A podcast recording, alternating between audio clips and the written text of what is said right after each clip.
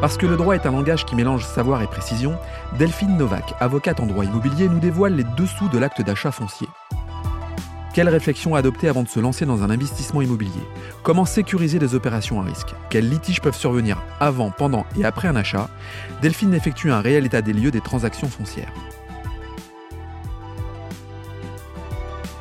Épisode 12 Acquérir un bien immobilier. Bonjour Delphine. Bonjour Laurent. Euh, Delphine Novak, vous êtes avocate euh, spécialisée dans le droit immobilier et plus particulièrement dans l'accompagnement d'entreprises et de promoteurs immobiliers. Alors, le foncier euh, est rare. Euh, j'imagine que ces mêmes acteurs-là doivent se précipiter finalement sur le moindre morceau de terrain, sur le moindre immeuble. Est-ce que ça provoque des litiges importants chez eux? Oui, Laurent, vous avez tout à fait raison. Le foncier est rare.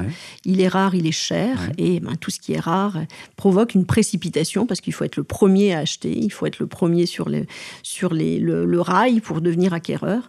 Donc, ben, on se précipite et on ne fait pas forcément toutes les vérifications nécessaires. Alors, on pourrait d'ailleurs imaginer que l'avocat en droit immobilier, qui est dans son rôle, est parfois vu comme un frein, parce que lui, il va certainement anticiper un certain nombre de choses, on, va le voir juste après, mais est-ce que c'est essentiel? Est-ce qu'on a vraiment besoin de s'entourer d'un avocat en droit immobilier lorsqu'on est un promoteur? Ou finalement, c'est au cas où? Oui, c'est indispensable. C'est indispensable pourquoi? Parce que l'avocat en droit immobilier peut vous accompagner en amont de l'opération, c'est-à-dire mmh. avant de trouver le foncier, et peut vous accompagner également en aval, c'est-à-dire après la signature, après la sortie de l'immeuble, mmh. pour gérer les litiges que vous pourriez avoir. Mais l'intérêt précisément, c'est d'accompagner notre client et d'attirer son attention avant même de signer en disant Oh là, est-ce que ça vous avez vérifié? Est-ce que telle clause vous avez vérifié? Pour qu'il soit alerté euh, et qu'il acquiert en parfaite connaissance de cause. Je vais être un peu provoque c'est des bâtons dans les roues vous vous mettez à ces promoteurs immobiliers ou pas Non, surtout pas. Notre but, il faut bien avoir à l'esprit que notre but avocat, euh, c'est précisément d'éviter une procédure judiciaire. Donc, mmh. Donc c'est pas mettre des bâtons dans les roues, c'est parfois un peu avoir l'impression de freiner, mais c'est sécuriser une opération pour qu'elle puisse sortir de terre au plus vite et qu'elle puisse satisfaire et le promoteur, mais aussi les clients qui se portent acquéreurs et que tout le monde soit satisfait par l'opération. Parce que quand on est promoteur immobilier, on veut acheter un terrain, quels sont les, les risques que l'on peut avoir finalement On se précipite, on achète le terrain, qu'est-ce qu'il y a comme conséquence derrière? Quelles sont les conséquences? Eh bien, on ne sait pas forcément qui est le propriétaire. Ça va vous sembler peut-être amusant. Donc, on achète finalement sans savoir qui est le propriétaire, c'est ça? Bah, On peut par exemple acheter une indivision successorale. Des, une multitude de propriétaires. Une multitude de propriétaires, tout à fait. Et euh, bah, je sais pas, les, parents qui avaient acheté un beau foncier euh, il y a 20 ans, 30 ans, euh, qui sont aujourd'hui disparus, cinq enfants, un enfant qui est décédé parmi ces cinq enfants, des héritiers, et puis bah oui, un engagement pris par, je sais pas, deux ou trois des, des enfants mais sans l'accord du quatrième. Euh, la vieille tante. Voilà, la vieille tante, la fameuse vieille tante, qui n'a pas donné son accord. Et qui ne veut pas. Et qui ne veut pas. Bah voilà, ça va être un vrai frein parce que bah, cette vieille tante qui ne veut pas, elle a les mêmes droits de propriété sur le foncier que les autres. Mais alors, du coup, là, euh, concrètement, c'est quoi votre rôle? Parce que cette vieille tante, bon, euh, qui ne veut pas, mhm. il faut aller la convaincre, ça peut avoir des conséquences, ça peut faire durer la vente. Enfin, quelles sont les conséquences qu'on n'imagine pas forcément? Notre intérêt, c'est d'attirer l'attention du client pour lui dire attention, il y a cette vieille tante, avant de signer quoi que ce soit. Mmh allez prendre les renseignements nécessaires.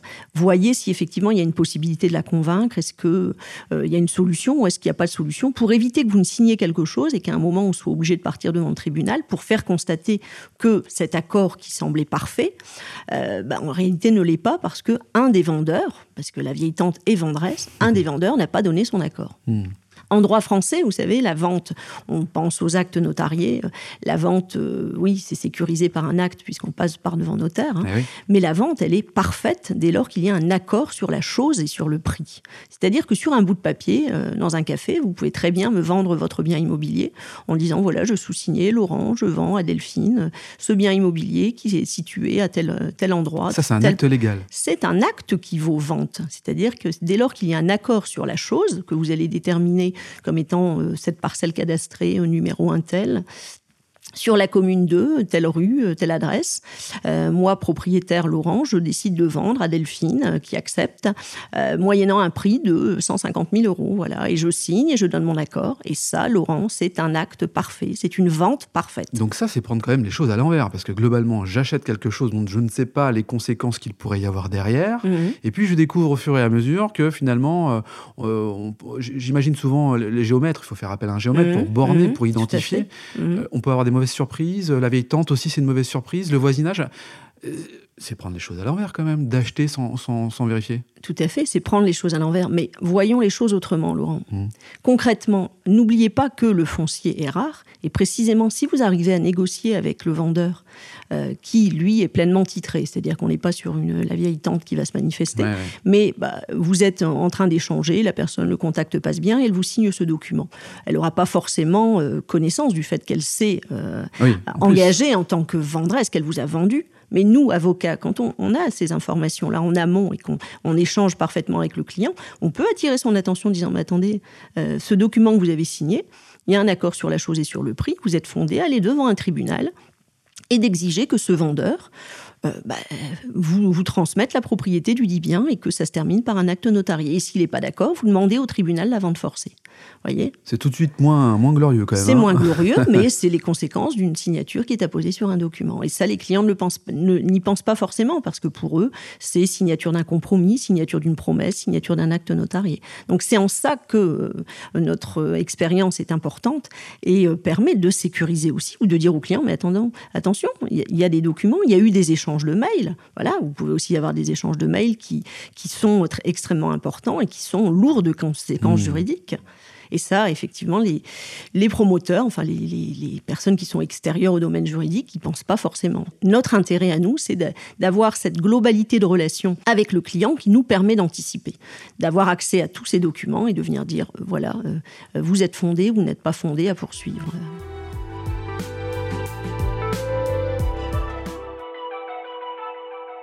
Delphine, on a bien vu quand même dans la première partie que euh, acheter du foncier, c'est pas si simple que ça, qu'il y a quand même euh, une notion de, réflexion en amont et de pas se précipiter, de pas signer sans avoir vérifié un certain nombre de choses. Sinon, il y a, des conséquences directes qui sont financières, qui sont de l'ordre du temps, qui sont de l'ordre de la santé même de l'entreprise parfois.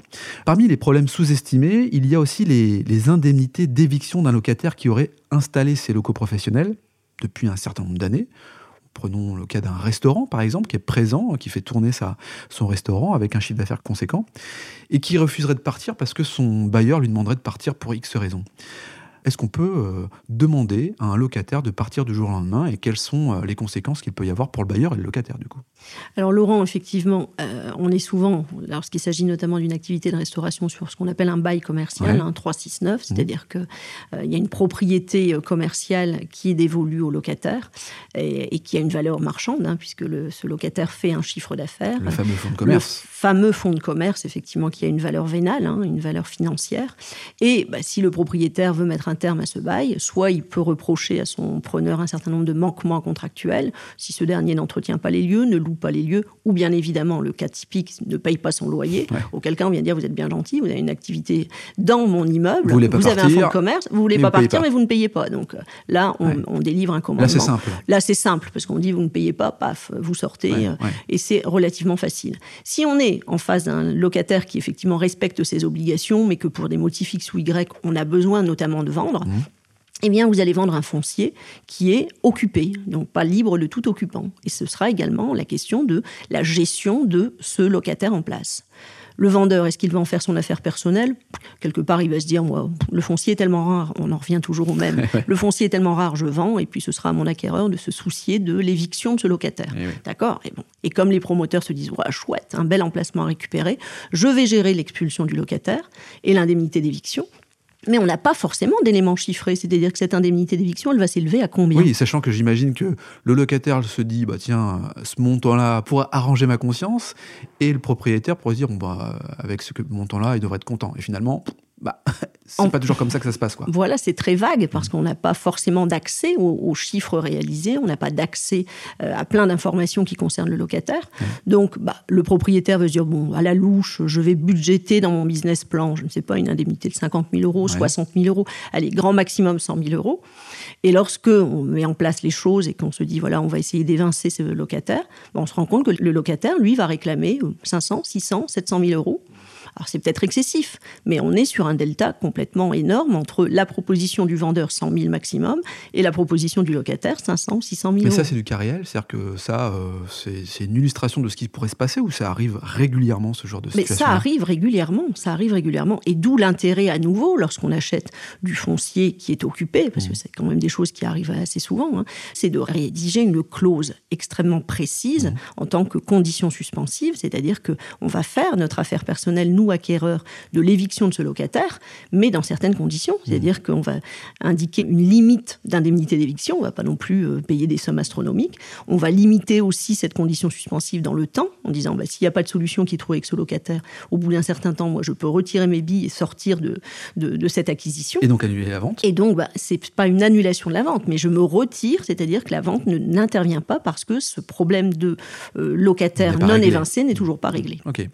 Euh, vous, en tant qu'avocat, donc vous intervenez là encore en amont, mmh. j'imagine, pour mmh. euh, anticiper, c'est ça votre, euh, votre, votre mission première, c'est d'anticiper les problèmes qu'il pourrait y avoir? Moi, vraiment, mon souhait, c'est de sécuriser les actes, sécuriser le promoteur. Et précisément, pour le sécuriser, il faut tout anticiper. Mmh. C'est-à-dire que on a réussi, enfin, je pense avoir réussi, je, l'espère en tout cas, avoir créé une relation de confiance avec, avec mes clients promoteurs. C'est primordial, ça, d'ailleurs? C'est fondamental. 24-24, euh, il faut être disponible? Bien sûr, non, mais de façon systématiquement, les clients, euh, mes clients mon numéro de portable. Enfin voilà, c'est du rapide. Hein, dire. Euh, il faut être très réactif et il faut anticiper les choses. Et ce qui nous permet d'anticiper, c'est aussi l'aspect procédure, c'est-à-dire qu'on sait aussi ce que c'est qu'une procédure. Moi, mon but, c'est précisément d'éviter de partir en procédure Parce que ça dure longtemps. Parce que c'est très très long. C'est une procédure en général au fond, qui va durer des mois, voire des années, puisque mmh. puisqu'un jugement va être rendu au bout de six mois, au bas mot, un an, un an et demi. Il y aura une des parties qui ne, qui ne sera pas satisfaite, donc on partira sur une procédure d'appel. Donc, de grâce, évitons les procédures judiciaires, sécurisons en amont. Quoi. Alors, j'imagine que les mécanismes juridiques sont les mêmes, d'autant plus que là, on parle d'éviction. Mmh. Parlons maintenant de la démolition d'un immeuble. On dit souvent qu'il est moins coûteux de, démolir, de détruire que de rénover. Pourtant, une démolition, ça peut être des, des coûts cachés euh, quand on reconstruit. Enfin, comment ça se passe quand on est dans une zone urbaine avec euh, son voisinage, avec euh, euh, une décision là encore anticipée? Enfin... Tout à fait, Laurent. La démolition. Alors effectivement, vous allez acheter un foncier sur lequel il existe un bâtiment qui a été construit. Vous achetez en l'état, donc vous avez visité, vous avez les diagnostics qui sont annexés aux actes de vente. Vous achetez en l'état, vous vous dites ce hangar, je vais le démolir, il n'y a pas de difficulté. Je deviens propriétaire, je démolis effectivement ce hangar et pataboum, on découvre que la toiture, par exemple, est amiantée. Dommage. Dommage, ouais, dommage parce que bah, c'est effectivement porté à la connaissance des autorités. Et ben, qui dit amiante dit oh là là, nécessité de sécuriser le site et de prévoir le transport euh, des déchets amiantés, avec des, voilà, de dépolluer, de prévoir tout cela de, manière très très stricte et en référé aux autorités administratives. Donc bah, ça, ça entraîne quoi? Ça entraîne un arrêt de chantier. Ça, c'est le désamiantage. Bon, et puis ensuite, on peut avoir parfois des voisins qui sont euh, concernés aussi par euh, finalement la construction de cet immeuble, puisqu'on l'a détruit, on reconstruit. Voilà. Euh, alors parfois, on peut avoir des voisins sympas, et puis d'autres qui parfois sont. Bah, c'est pas qu'ils sont moins sympas, c'est qu'ils sont finalement ils subissent une, situation. Comment ça se joue aussi? Parce que là, entre le voisinage, entre le promoteur, entre le constructeur, entre le désamianteur, enfin, je veux dire, le chantier est considérable. Comment comment ça se passe concrètement avec eux?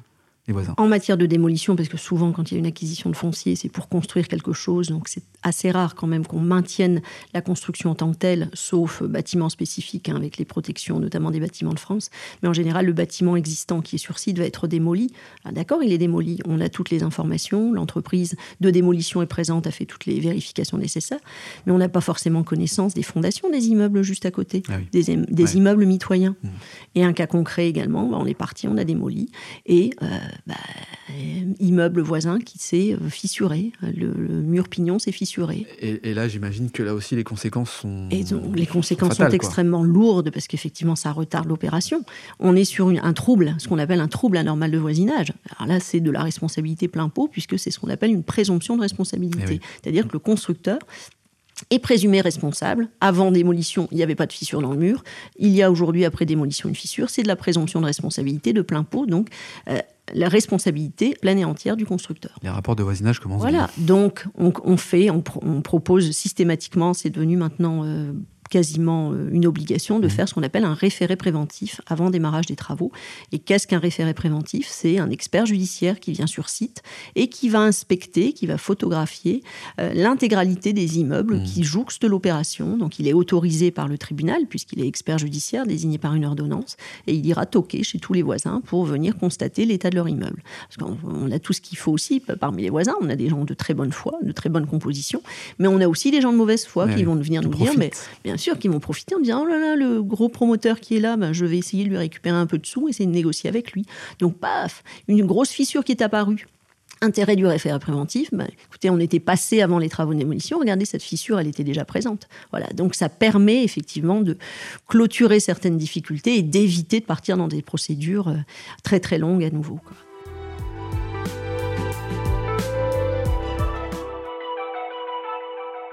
Delphine, vous êtes avocate maintenant depuis quelques années et euh, vous nous évoquiez tout à l'heure le type de relation assez euh, euh, proche que vous devez avoir avec vos clients. Qu'est-ce qui vous a amené à choisir ce métier et peut-être plus particulièrement le droit immobilier? Alors le droit, Laurent, j'ai toujours été passionnée par le droit. Mes premières années d'études de droit, j'étais euh, impressionnée. C'est mmh. vraiment des choses qui m'intéressaient. Et le droit immobilier, finalement, Laurent, je pense que j'ai toujours baigné dans le droit de l'immobilier, dans le droit de la construction depuis toute petite, mmh. puisque mon papa avait une entreprise de couverture. Euh, mes premiers stages à l'école d'avocat, ça a été dans des cabinets de droit de la construction, où j'ai fait des expertises, des fissures. Enfin voilà, je mmh. baignais dans, ce, dans cet univers dès mes premières années. Euh, mon, mon époux a une entreprise générale. Tout s'explique alors. Voilà, donc il n'y a, a, pas de hasard. Je pense qu'effectivement, euh, ça a été une évidence un peu pour moi, le droit de la construction. Et je dois dire que j'ai vraiment plaisir euh, à accompagner euh, mes clients, à les prévenir des difficultés. Et dès lors qu'il y a une relation de confiance qui s'instaure, les choses sont beaucoup plus simples.